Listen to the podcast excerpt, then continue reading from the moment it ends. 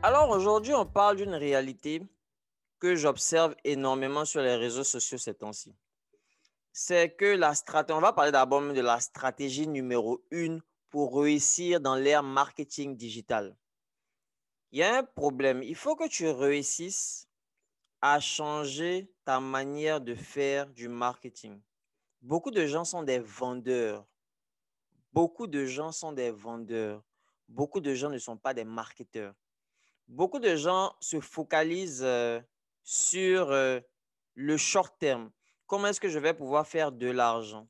Comment est-ce que je vais pouvoir vendre mon produit? Ils ne se concentrent pas sur le fait d'établir leur marque, d'établir qui ils sont.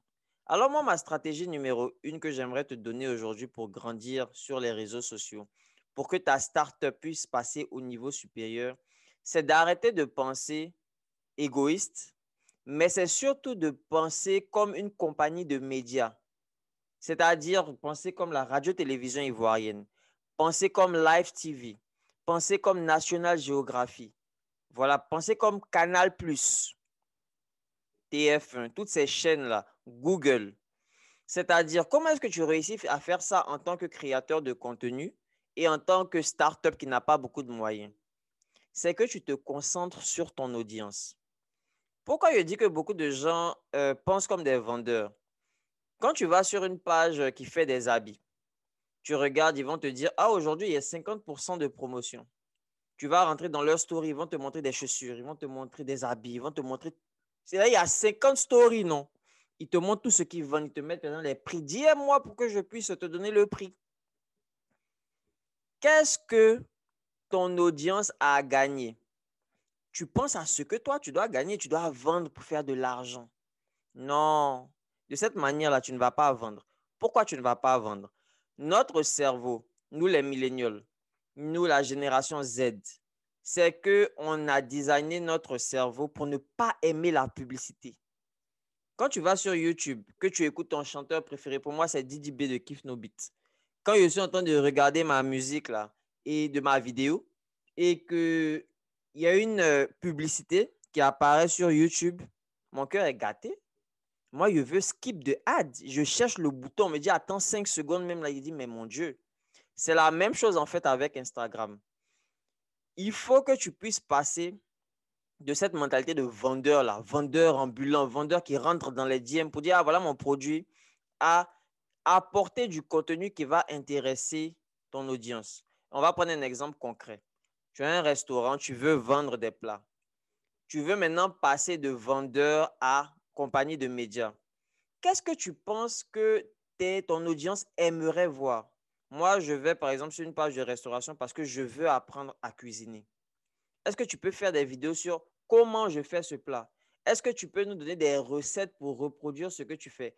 Peut-être que tu as un plat préféré là dans ton restaurant. Est-ce que tu peux montrer comment tu le fais? Il y a des gens qui peuvent te suivre aussi. Par exemple, moi, j'aime l'entrepreneuriat. Tu es entrepreneur. Est-ce que tu peux me montrer comment tu as tes fournisseurs? Est-ce que tu peux me montrer comment est-ce que tu, tu achètes ton poulet? C'est quoi le prix de ton poulet? Comment est-ce que tu fixes tes prix? Comment est-ce que tu fais ton marketing? Comment est-ce que tu penses sur le long terme?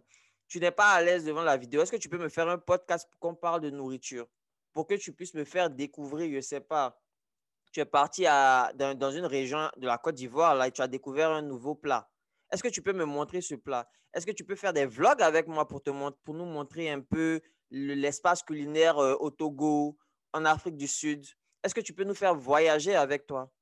Est-ce que tu peux nous apporter du contenu qui va, un, nous éduquer?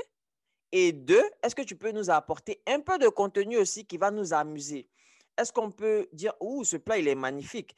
Est-ce qu'on peut dire, euh, waouh, euh, vraiment, c'était drôle de partir avec toi?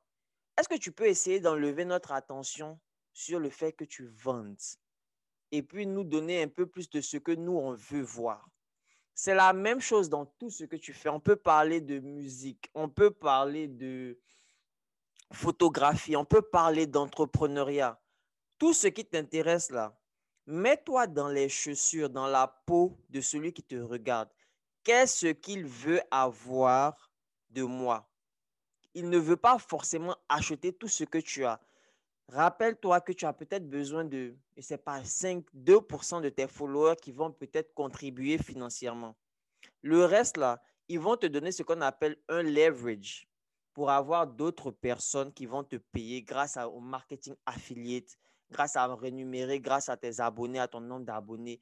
Voilà, si tu veux penser dans ce terme-là.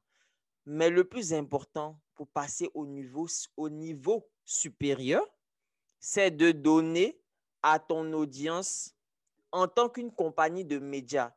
Toutes les startups au 21e siècle doivent devenir des compagnies de médias qui mettent du contenu de manière constante pour éduquer et informer, éduquer, informer, mais aussi amuser et distraire son audience, seulement vendre. Une fois que tu réussis à switch, une fois que tu réussis à switch ton état d'esprit de vendeur à créateur de contenu, de créateur de contenu à une personne qui donne sans attendre en retour, tu vas voir ce qui va se passer avec ton nombre de followers. Mais en tout cas, c'est la stratégie numéro une dans laquelle je crois et que j'aimerais partager avec toi.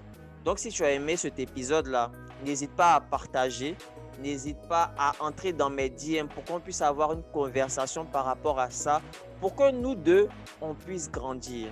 Alors, on se revoit whenever j'ai une petite inspiration.